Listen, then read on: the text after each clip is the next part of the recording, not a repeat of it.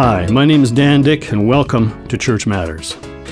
Today we'll be broadcasting part two of a conversation with Steve Heinrichs, editor of a new book called Buffalo Shout Salmon Cry. At the time of this recording in July 2013, the mainstream media has lost interest and is barely paying attention to some significant events occurring across Canada in the past year. Indigenous groups, joined by some white folks in some cases, have been holding walks, marches, and demonstrations in an effort to call attention to environmental violence and abuse. Burst oil pipelines have poisoned land. Environmental scientists say they have been muzzled by governments, and other scientists are warning of global climate catastrophe as the atmosphere's carbon dioxide levels approach what they say is the point of no return. And even more recently, a tanker car rail explosion in Quebec has killed dozens of people. It is in this unsettling context that a new book, Buffalo Shout Salmon Cry, has been released. Edited by Steve Heinrichs, the project brings together 38 voices of Christian and non Christian Indigenous and settler peoples in a conversation about caring for creation. Today, I welcome Steve Heinrichs to our guest chair. Steve is the Director of Indigenous Relations at the Mennonite Church Canada National Office. One of his primary passions is bringing together Indigenous and white people to learn together how to better care for the natural world upon which we all depend for survival. A former pastor in the Carrier Territory of northern British Columbia, Steve is energized by helping settler people grapple with the great hope and promise of life done together. Steve enjoys hearing the stories and experiences of Indigenous and settler people and is the editor of Buffalo Shout Salmon Cry. He leads workshops, teaches, and preaches. We'll pick up our conversation where we left off on the last episode. So, Waziyatawin, an Indigenous contributor to the book, references Christian priest and eco theologian Thomas Berry who has suggested, and I quote, it would be wise for Christians to forget Jesus and shelve their Bibles for a while so they can reconnect with the earth, the primary revelation of the Creator. Should Christians really forget about Jesus and shelve their Bibles for a while, or is was perhaps pointing out that Christians have blended scripture and doctrine so well that the two are indistinguishable. Well, I think Waz would say, um, honestly, she would hope that Christians shelve their Bibles and kind of get to know the land around them a bit more. I don't know if that's what Thomas Berry was saying. I think Thomas Berry was uh, speaking maybe in a moment of exasperation where he's trying to get the attention of Christians who have so focused on the scriptures that we've lost our connection to the world around us. We've become insulated. And a way that we can actually rediscover um, the Jesus who lived shalom here on earth as it is in heaven is actually to get out um, of our homes and workplaces and reconnect to the rivers and the bioregions in which we live and to learn from it as Romans 1 would even call us to, as other uh, parts of Scripture. Job 5, Job 12 says, Bend your ear to the earth, listen to the land, and it will tell you good things about God.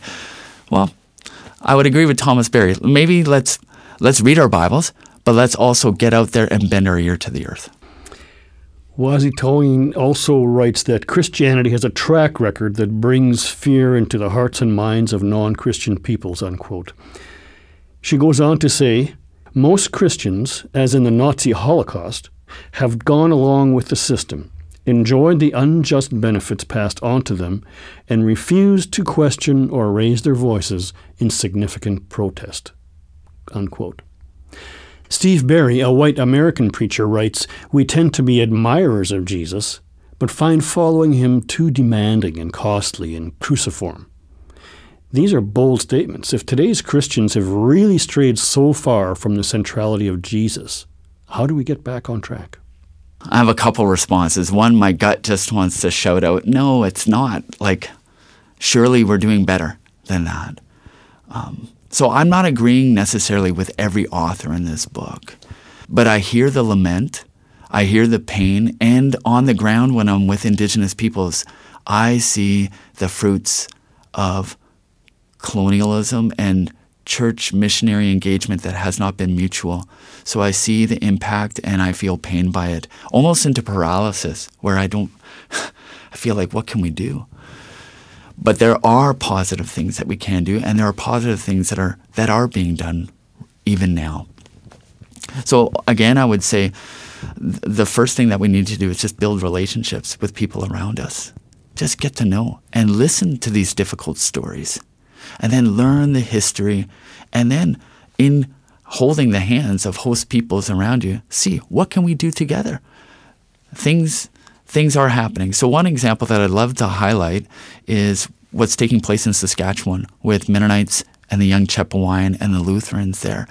They've came to an awareness in the 1970s that there was a land injustice that happened way back in the 1890s where Mennonites and Lutherans got this native land unwittingly, they appropriated that land. And now, in the 1990s and the 2000s, they've been starting to hear each other's stories, coming together and gathering and committing to saying, how can we rectify this land injustice? And Mennonites have done some pretty incredible things, raising lots of money to support a land repatriation that's happening there. So good stuff is happening. When it comes down to the final thematic analysis of Buffalo Shout Salmon Cry, it boils down to two possibilities for me, Steve. Either the Bible is not the final word on how humanity should care for creation, or we have grossly misunderstood the biblical directives on how to do so. Is it as simple as those two possibilities? I think some readers might come to that conclusion that is we have two options before us. I think there are more options presented in the book. We, we do have a variety of authors, some celebrating the Bible as key wisdom for leading us today in our relationships with host peoples and host lands. And some are saying, well, we need to share some indigenous wisdom alongside that to read it well. And others are saying, no, the Bible is not trustworthy at all. We need to abandon that. I think I come out somewhere in the middle on that the Bible is a very complex source. It is, I would say, the wisdom of many elders passed on to our community. And by the wisdom of the Spirit, we need to sit in this community. And we kind of, it's like um, being in a talking circle. So today, the Gospel of Luke has the talking stick and is speaking into it. And tomorrow, it's the book of Deuteronomy speaking into it. And how do we sit there with these elders and discern together? And sometimes I think some of my elders, they might have got it kind of wrong. I'm trying to discern that with the people in the mix along with me, both native and non native in my church community. And sometimes I think, wow, I forgot about that sacred wisdom there. That is really useful. I think we need to, to run with that. So it's complex. I think I fall out in the middle. You have a great deal invested in this book, Steve. Could you read a short selection that stands out for you at this particular moment in time and say a few words about what exactly strikes you about your choice? The reading I'd like to share is part of a poem by Lee Maracle, a Stalo indigenous woman who's probably in her early 60s, and it's called Blind Justice. And in this poem, she says that her communities, the Tsleil-Waututh, the Chatus, the Snok, the Coquitlam, they have been devastated by so many things by residential schools, by the erasure of their lands, by the, she says, the murder of the creatures around her. But there is hope, she says. We could recover, she says, from all these things, and and the creation can heal itself from the most devastating of um, eco disasters through the medicines that are around us, through healing songs and dances. And we can recover, she says, because we had friends, Christian friends. And I'm just humbled by that because, alongside naming the healing powers that her community has been gifted by, she names the fact that there have been people in the church that have been faithful in journeying alongside indigenous communities. The church as a whole has struggled with living a mutual way. But there have been some who have named Jesus, who have been walking a path of justice and creation care alongside her sisters and brothers. And to that she gives honor. Blind Justice by Lee Maracle. Slay Watuth, Chatus, Snock, Coquitlam. The mountains rise behind my ancestors and retreat from our care in the sale of them. Orchestrated by a department that seeks our vanquishment, $25 becomes millions in the blink of an eye. $25 becomes hunger cold in the next blink. Food becomes inadequate in the next blink. And the murder of seal, sea vegetables, cedar, whale, and sockeye, it crippled our ability to eat. We struggled to mature without food. Mr. Harper is sorry. Me too. We could have recovered from smallpox. We had community. We had medicine. We had healing songs and dances. But we were banned from singing and dancing. We could have recovered. We had friends, Christian friends. Laura Donaldson, another contributor to the book, compares the redemption of creation to composting. She writes that redemption is ongoing, not a future state that leaves behind biological existence.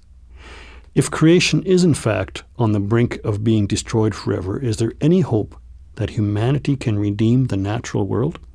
I struggle with hope.